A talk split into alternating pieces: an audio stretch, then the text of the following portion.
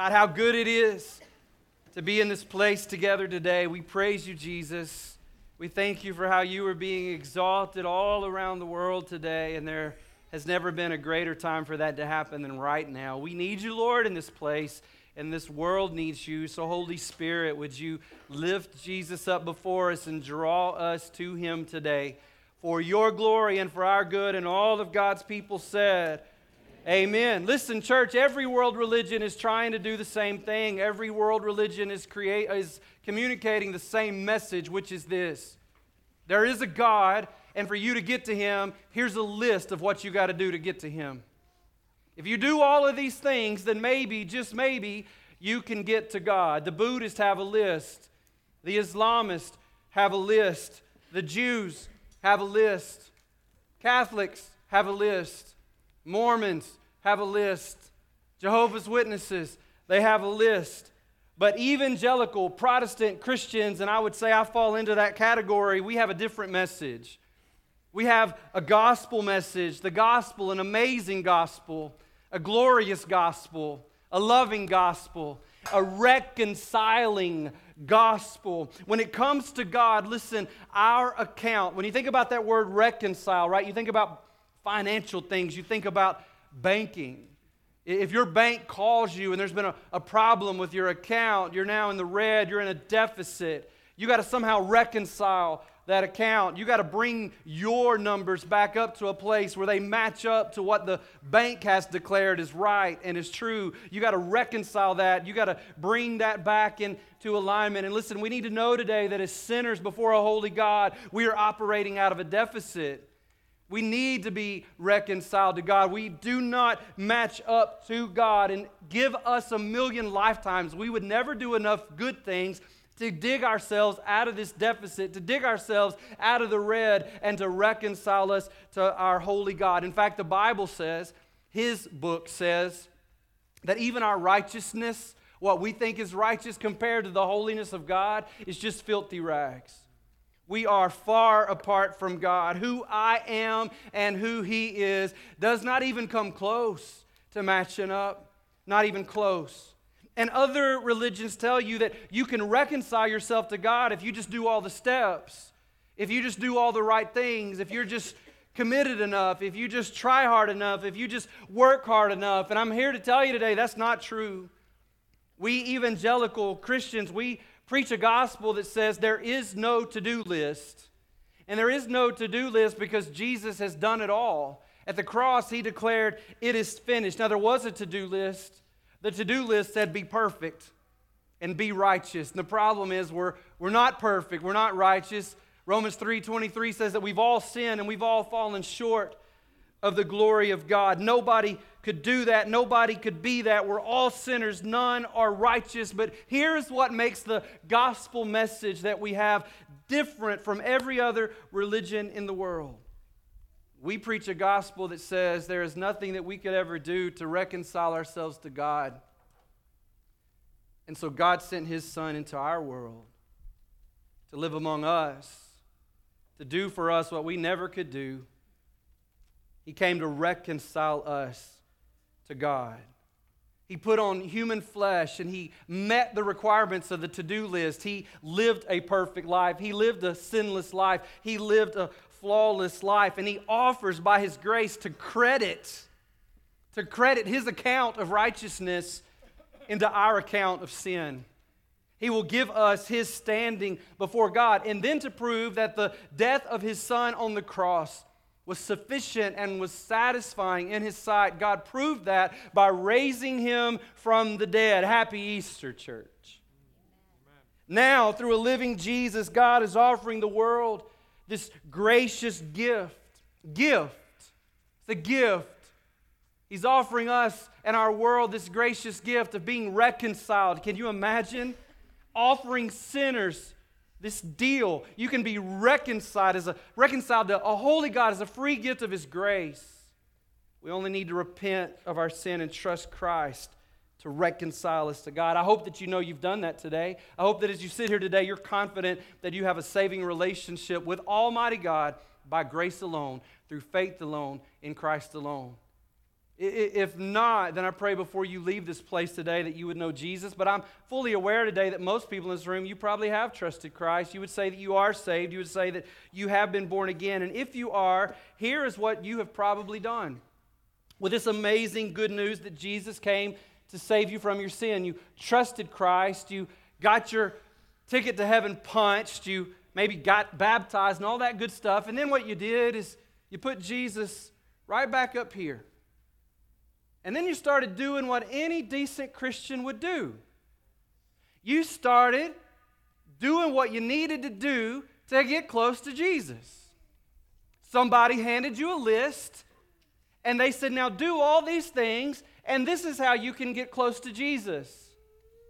This is how you can have a close relationship with Jesus. It's interesting. The religions of the world have their list of what a person has to do to get to come to know God.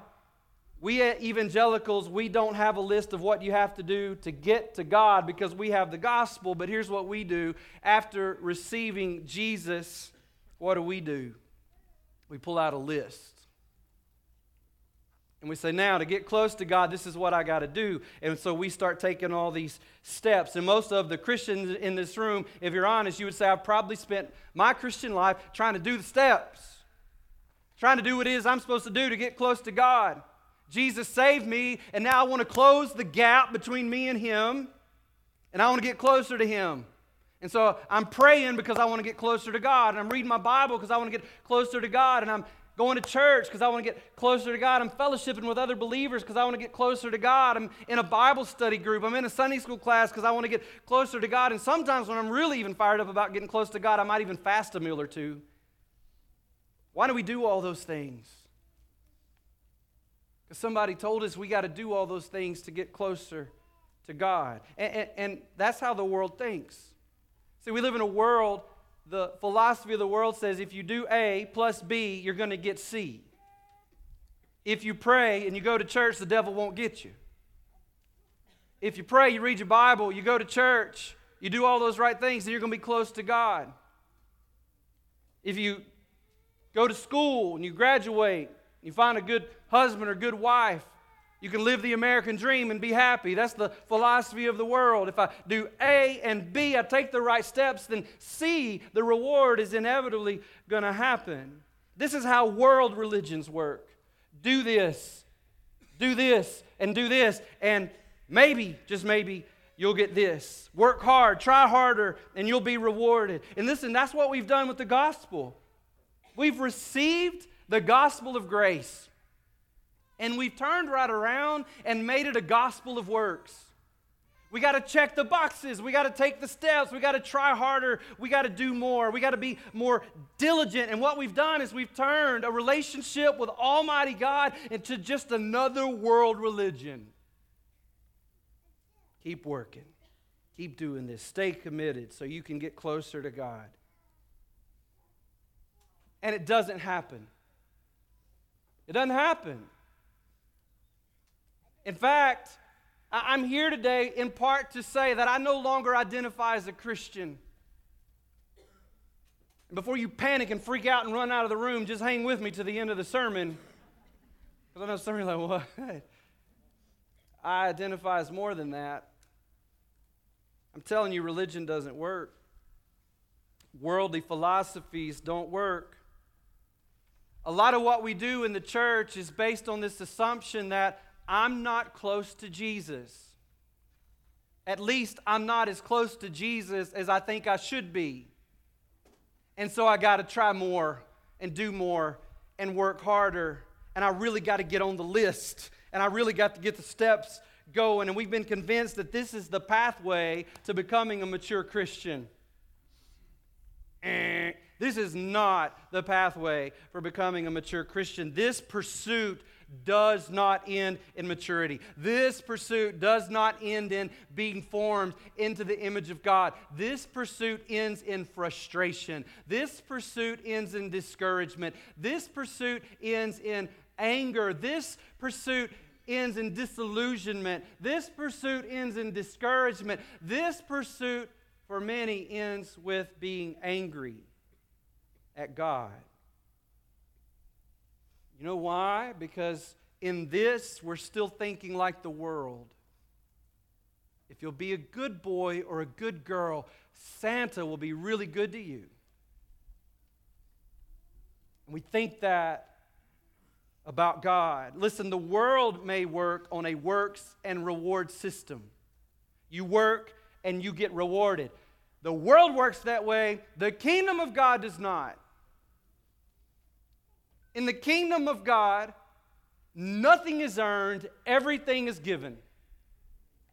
Now, there's some brothers in the room that ruffled your feathers a little bit because we walk around all bowed up. In this world, nothing's given, everything is earned. And that may be true in the world, but it is not true in the kingdom of God.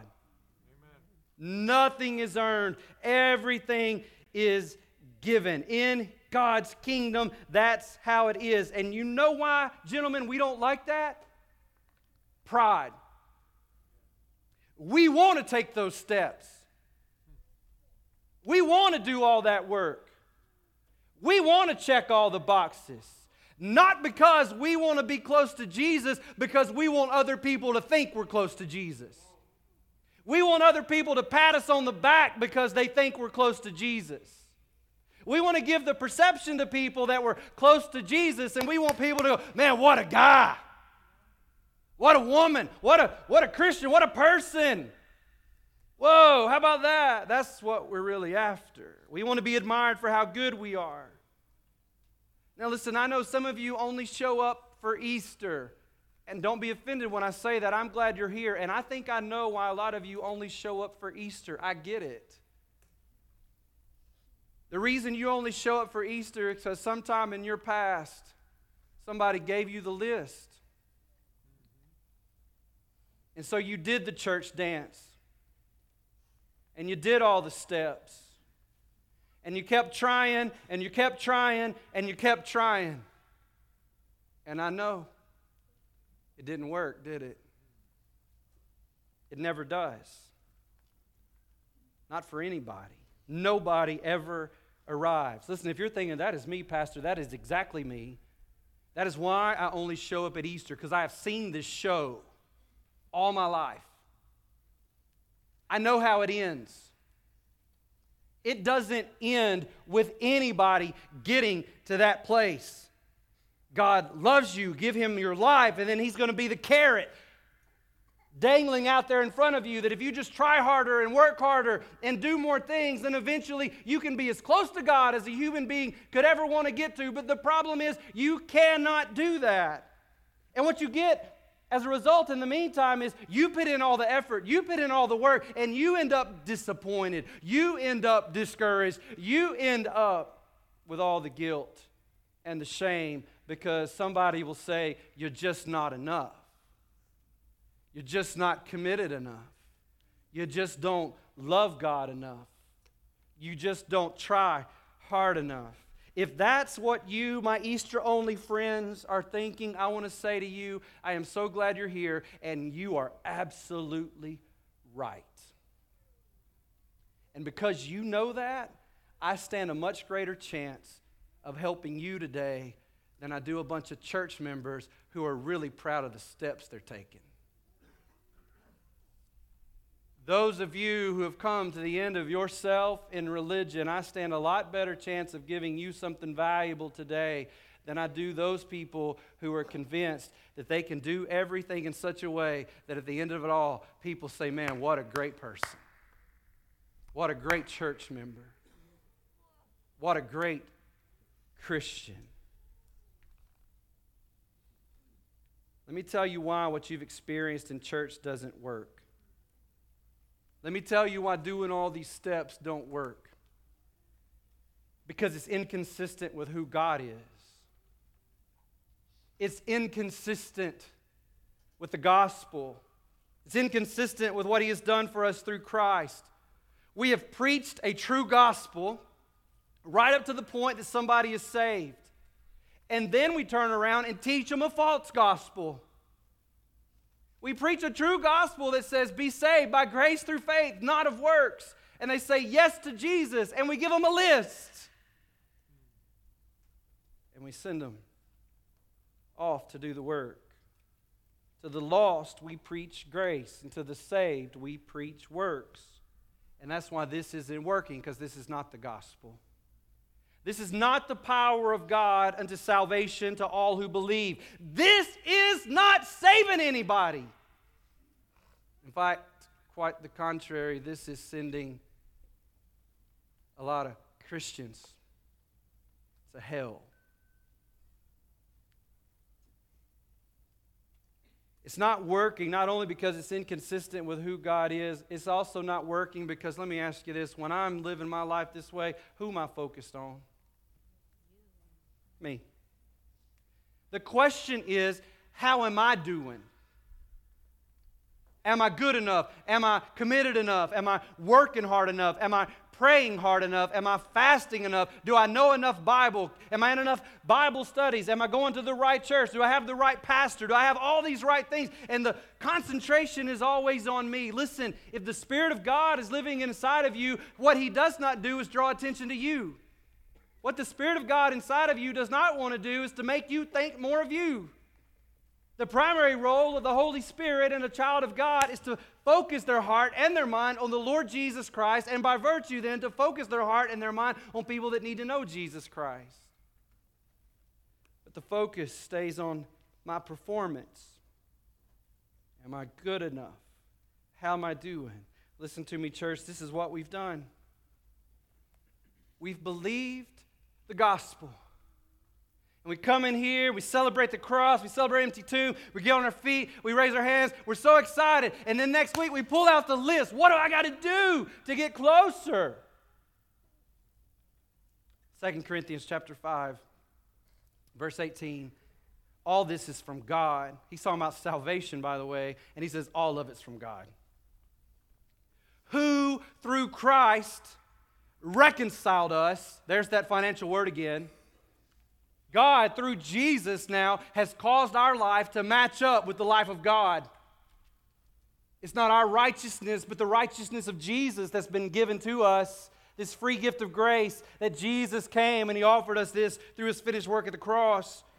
All this is from God who through Christ reconciled us to Himself and, watch, gave us the ministry of reconciliation. God has reconciled you to Himself and given to you a ministry, the ministry of reconciliation, to tell other people your life also can match up to God. You don't have to be in a deficit. You don't have to be a sinner before God, but you, you can be with God in a relationship, reconciled to God. That is in Christ.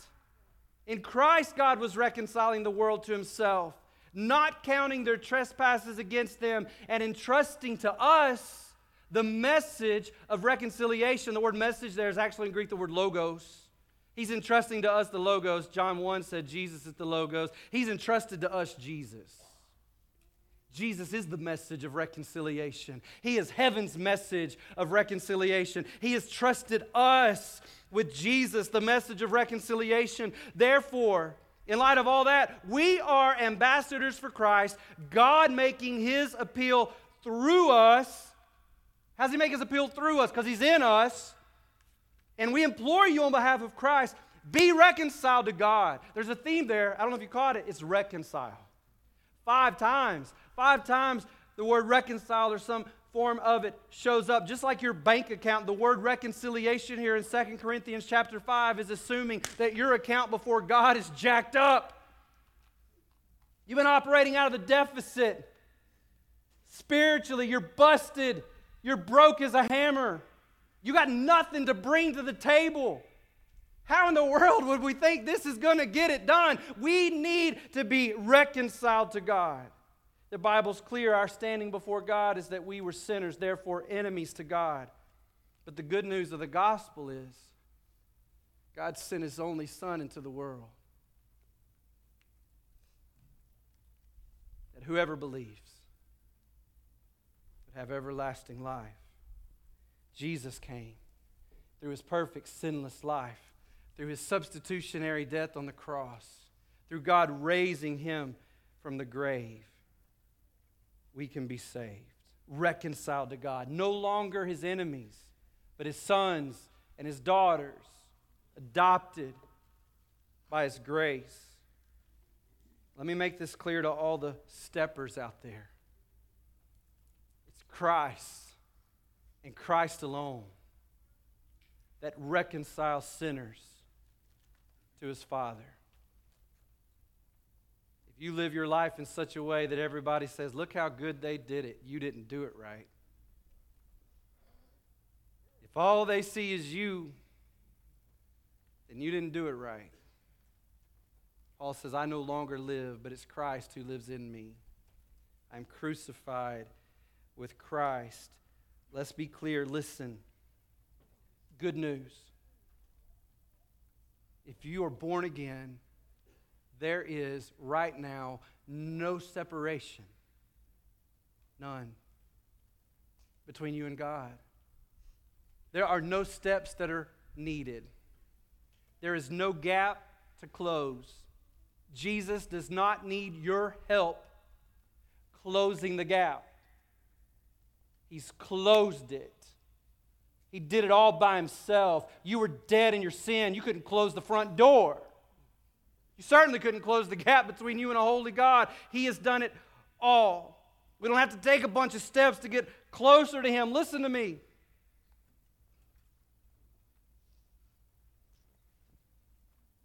We cannot be any closer to Him than we are right now. And it's all grace. He's in us, and we're in Him. And there's nothing, nothing, nothing, nothing that's ever going to be able to separate us from the love of God that is in Christ Jesus. We are fully and we are forever reconciled to God. Yes, we were sinners, but Christ died for sinners to reconcile us to God. Now we've, we've been adopted. I get that. I, had this beautiful seven year old black hair, big brown eye, beautiful, wild and crazy daughter that God gave to us through the miracle of adoption. Here's how I don't tuck her in the bed at night. I don't go up and kiss her and love on her and say, Now listen, baby, if you'll be really good tomorrow, daddy will love you more than I do now. And whatever you do, don't mess up. Because you sure don't want dad to love you less than he does right now. Now, that is not what I do. I love her with all my heart. Even when I want to thump her head sometimes. There's nothing she could ever do that's going to make me stop loving her. There's nothing she could ever do to make me stop being her daddy. Nothing. And if I'm a sinful man and I can be that kind of dad, how much more of an Abba Daddy is a holy God toward me and to you? God is not dangling himself as some kind of carrot in front of you today, saying, Listen, if you'll just get your stuff together, if you'll just be better, if you'll just do better, if you'll just stop sinning and you'll start trying to be holy, if you'll just do all that, then I'll love you a little more. No! God is not dangling himself as a carrot in front of you. God delights in you. He delights in you. He delights in you. There's nothing you can do to make him delight in you anymore. And there's nothing you'll ever do to make him delight in you any less because he's adopted you and he has wrapped you in the righteousness of his son Jesus. It's not me always trying to close the gap on Jesus and stepping toward him. It's Jesus to me. It's Jesus in me. It's Jesus for me. It's Jesus through me. You say, but Pastor, what about prayer? What about reading my Bible? What about Bible studies? What about Sunday school? What about going to church? Uh, it, why do we do all that then? I thought we did all that stuff to get close to God. So if we're already close to God, as close to God as we can possibly get, then why do we do all this? Are those things important? Yes, they're important. But we don't do those things to get closer to God. We do those things because we're already as close to God as we're ever going to be that we stand in awe of this kind of love, this kind of mercy, this kind of grace, that God would come and He would bear our sin to reconcile us to God. He did not have to do that. In love, He did that. And we look at that and we would say, now, if that kind of God is with me, a God with that kind of love, that kind of compassion, that kind of mercy, that kind of grace, I want to know Him better. So I read my Bible because I want to know this God better. I pray because I want to know this God better. I fellowship with other believers because Christ is also in them, and I can know God better as I know them better. I'm not trying to get closer to Him, I just want to be more aware of His closeness. I want to I want to know Him more. Paul said, I want to know Him in the power of His resurrection. But that's not the only reason I do all those things. I also do all those things because I want the love of God to pour out of me. As long as I got time on this pale blue dot called planet Earth, I want the love of God to pour through me into the lives of people who don't yet know this God that I know, who don't yet know His love and His grace and His salvation and His mercy. Go back to Second Corinthians again. Look at verse 18 again. All this is from God who through Christ reconciled us to himself. He closed the gap and gave us the ministry. Look at this. This is why he closed the gap. So that he would use us to close the gap in other people's lives. I'm sorry, Sadie, I didn't mean to scare you. You're my buddy still. All this is from God who through Christ reconciled us to himself. He closed the gap and he gave us the ministry of reconciliation. That is in Christ. God was reconciling the world to himself. He's the closer of the gap, not counting the trespasses against them. And watch this, and entrusting to us the message, the logos, Christ, entrusting to us that. Jesus, the message of reconciliation. Therefore, you know what that makes us? We are ambassadors for Christ. I no longer identify as a Christian. That's not enough. I'm a son of God by adoption, and I am an ambassador of the King of Kings and the Lord of Lords. Please do not define me in a religious category, and please don't define me by a word that Jesus doesn't use to define me. The word Christian is only found in the New Testament two times, and both times it's in a derogatory sense. God doesn't call me a Christian, He calls me a son adopted by his grace. He calls me his ambassador in this world. Therefore, we are ambassadors for Christ, God making his appeal through us. How is God making his appeal through us? Hello, he's in us. He can't be any closer than he is. He's in us. So we implore you on behalf of Christ be reconciled to God. If he did this for me, he'll do it for you. If he did this for me, he'll do it for you. There's nobody he won't do this for if he's done this for me. Jesus has reconciled us to God, and he says, Now you're still on this planet to tell other people that God stands ready to reconcile them to himself as well. To tell other people how their life can get in balance with a holy God, how their life can match up, and it's not through steps, and it's not through religion grace alone, through faith alone, in Christ alone. Tell them that Jesus came to the world to save sinners. I'm his son, adopted by his grace. I'm his ambassador. You know what an ambassador is? An ambassador is somebody that represents a king. A king dispatches an ambassador into a alien culture. I want you to go into that culture and I want you to show them who I am. I want you to represent me. I want you to stand on behalf of my name and my kingdom. And God says, That's who you are. When I adopted you as my son or my daughter, I'm sending you into a foreign culture that oftentimes can be hostile, but I'm sending you there not to make that culture a little better, not to try to make it more like you, not to try to make it Americana. I'm sending you there to represent me, the King of Kings and the Lord of Lords, because every other kingdom will soon crumble. And only the King of Kings and the kingdom of God is going to last forever. So that's who we are. We represent the King in this culture. These people who are enemies to this King by nature and by choice, to tell them that they too can be reconciled. For the love of God, let us not hand them a list. Just the gospel. Verse 20, therefore, we are ambassadors for Christ, God making his appeal through us. We implore you, on behalf of Christ, be reconciled to God. And as an adopted Son of God through grace. I implore you today, as his ambassador in this world, I implore you today, if you have never given your life to the Lord Jesus Christ, trusted him alone to reconcile you to God, I implore you, be reconciled to him today. As the Son of God, adopted by his grace, called his ambassador in this world, I implore those of you that are here today who have been content to merely be a Christian, who have been content to just be religious and take the steps and do the work and think good of yourself in hopes that others might do that one day as well. I implore you today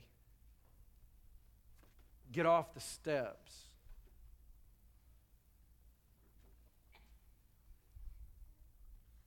I implore you today to see the truth about the gospel and who you are, who God says you are, and why you're here. Revel in the love of God. Revel in the presence of God in you and in the work of God through you and stand up and be counted and reclaim your God given identity and your God given role in this world. Sons and daughters, ambassadors for Christ in this place. The tomb is empty today, so it'd be a good day to take all our religion and all our work and just toss it in that empty tomb with all of our sin and with all of our shame and all of our guilt and live as free men and women of God, wrapped in the righteousness of Christ, filled with His Holy Spirit, sent out as ambassadors in this world. That is who He says we are. And God, we praise your name.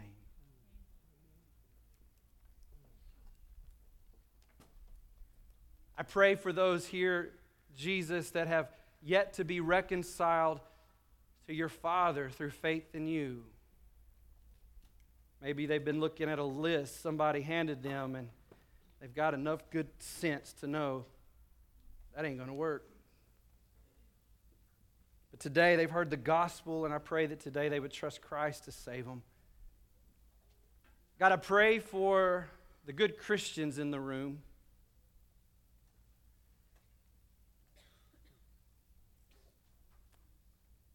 who maybe today, Holy Spirit, you flipped a switch in our hearts and our minds, awakened us to the gospel. Not just the gospel to the lost, but the gospel to the saved. Help us, Jesus, to see you today and who you say we are and why you say we are still here. Awaken us to the glorious truth that you delight in us right now. You could not be closer to us than you are right now. That there's nothing that we would ever do that would separate us from the love of God that's in Christ Jesus. Nothing we could do to make you love us more or less. It is settled. Jesus said, It is done, it is finished. Forgive us, God, for insulting your grace by trying to add to it Jesus plus a little bit of my work. God, no. To you alone be all the glory. To you alone be all the praise. It is more than enough to simply be who you say we are and to do what you've called us to do, all for your glory and our joy. And that He will raise only what is of Christ in us for however many Easters we may still have on this planet. I believe God is stirring, not just here, but in saints all around the world. I believe that there's going to be another great awakening, a gospel awakening. I told my friend Brad this week, I think we're going to see another reformation happen. The first reformation happened because the gospel got in the hands of the people. And I think today some of us got the misunderstanding about the gospel worked out in our brains and our hearts, and there's maybe a gospel awakening going on in some hearts today. And I'm excited about that. I want to get you to be seated for just a moment. I, I can't turn you loose just yet. I've been looking forward to this. I'm going to ask the Leith family to come here and stand with me just a moment. I love it when families come and make a public, or anybody comes and makes a public profession of faith in Christ. Come on up here, fellas. Um, and, and so today we get to celebrate with the Leith family. They've been praying for their children for some time to come to know Christ as Savior. And this is Baker. How old are you, Baker? 10 years old. On the way home from church Wednesday night, Baker started talking to mom, I think, right? To dad. And uh, after a lot of prayer and a lot of talking with mom and dad for a long time, uh, Baker was very clear Wednesday night that he understood the gospel, very clear that the Holy Spirit was drawing him to be reconciled to God through faith in Jesus, and he did that. And so we praise Jesus for that. Amen. Praise the Lord. And then, Big Brother Nate had no idea that had happened. None. Gets up on Thursday morning going to school. Who's he going to school with? With mom. Doesn't even know yet that that's happened. And he starts to talk about the gospel and his need for Jesus. And on the way to school, his mom has the opportunity to hear Nate's heart for Jesus. And he gave his life to Jesus on Thursday morning. Praise the Lord. Amen. Now, this family doesn't know this, but I have something for you all today. I told Ashley Wednesday night when she texted me about Baker, um, I said, hey, tomorrow morning, uh, I'm going into this 100 year old house. It's the house that Grace Life started in. They started meeting there and praying together and seeking the Lord in 1942. And the McWaters family has been so gracious to us to say, listen, whatever history you can pull from that for the new campus, we want, we want to share that with you. And so, me and some others went over there Thursday morning, and I'm crawling under a, crawl in a crawl space of a 100 year old house and I found something in there that when I saw it, I thought of you guys. Now, here's why Ashley's grandmother, Baker and Nathan's great grandmother, in 1942, when this little group of people were meeting in that house, praying about what God would have them to do, they call her grandmother Buttercup. She's been with the Lord now for a few years. Uh, as a young teenager, probably about your age, Nate. How old are you? Probably about your age, maybe a little bit older your great grandmother gave her life to Jesus in that house. And when I was crawling under that house, I found a chair. And it just so happened to have been in Grace Life Green. No, no, I kid you not, it was. All I have done is, is clean this chair. Green was the color of these people for their church, Loveless Park, apparently when they started. When they, they got old feed sacks and they boiled them to clean them and they dyed them green and hung those up to be petitions for Sunday school classrooms where they met. We found some old feed sacks, too, by the way, under that house. Um, and, and then Miss Dolores was telling me the other day that the, the first church was green in color. Anybody remember that? Some of y'all back there in the back, was it green in color? A greenish color first church? So green's sort of been our color. So I want you guys to have this chair. I don't know, maybe the way Jesus works, it could be that Buttercup sat in this chair when she gave her life to Jesus. But here's the other part. Not only is uh, Buttercup with the Lord, but earlier this year, a precious little girl in the Leith family, Ellie Grace, um, at 30 weeks, I think, 28 weeks, went home to be with Jesus. And so I want to give you guys this chair today, and we're celebrating that Buttercup and Ellie Grace are both with the Lord. All right? Are your girls in here? Come on, girls, come on up here.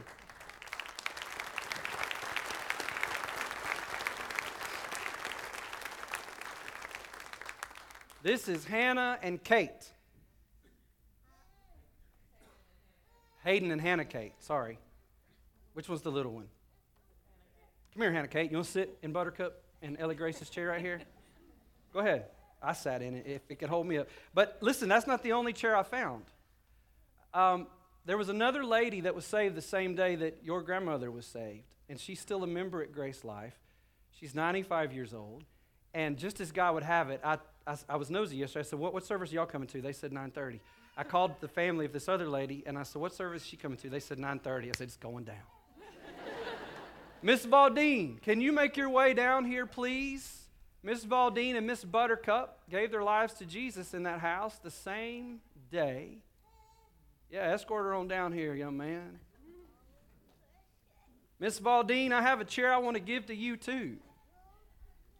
Yours came just like this. Well, I cleaned it a lot, but.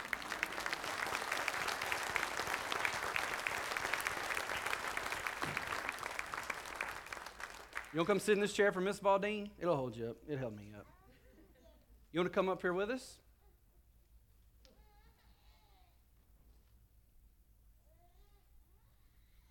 I'm going to get you to stand right back here with this family, right there by Ashley. Do you remember that day that her grandmother gave her life to Jesus?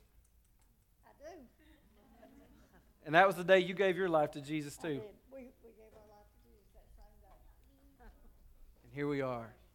Isn't God good, Grace Life? Amen. Come on.